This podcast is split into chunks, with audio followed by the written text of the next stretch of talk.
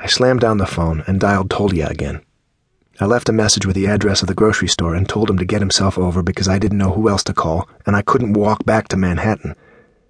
An hour later, Tolya rolled up to the door in his yellow tank. I pulled some money out of my pocket and offered it to the Korean woman, and she bowed her head delicately and refused, but I left it anyway on the candy counter at the front of the store. She unlocked the door and the gates, and I handed her my card. Said if she ever needed anything, she could call me.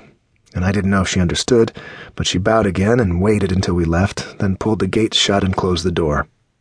By the time we pulled away, she was locked back into the store, all the lights off except the dim bulb in the back.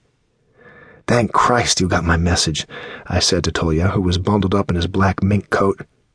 He wore a towering Russian hat, curly gray fur that looked like a sheep stuck on his head.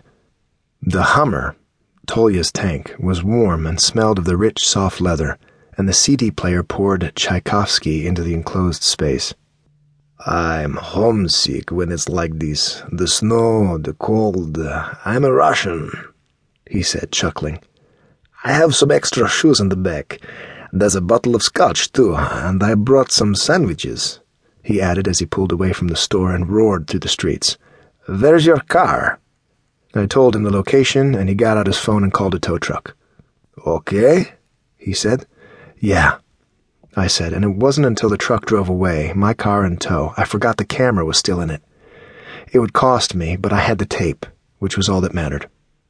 I reached into the back of Tolya's vehicle and found a pair of his shoes.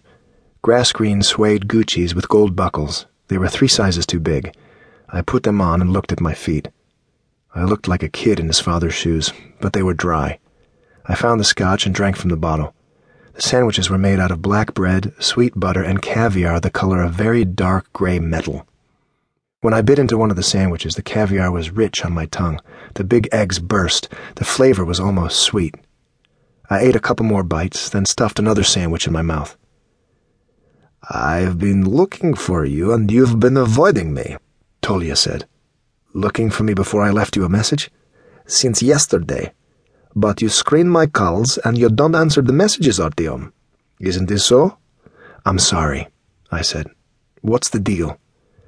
Some creep comes to talk to me about you, and I get worried that this case with Evgenia's boy is a signal for you. Someone wants you out here in Brooklyn. Someone wants to keep an eye on you. Someone wants to hurt you. And, and, Someone uses Billy as bait for you, he said. I lit up and smoked without saying anything. Artyom? What kind of creep? I said. Where are we going?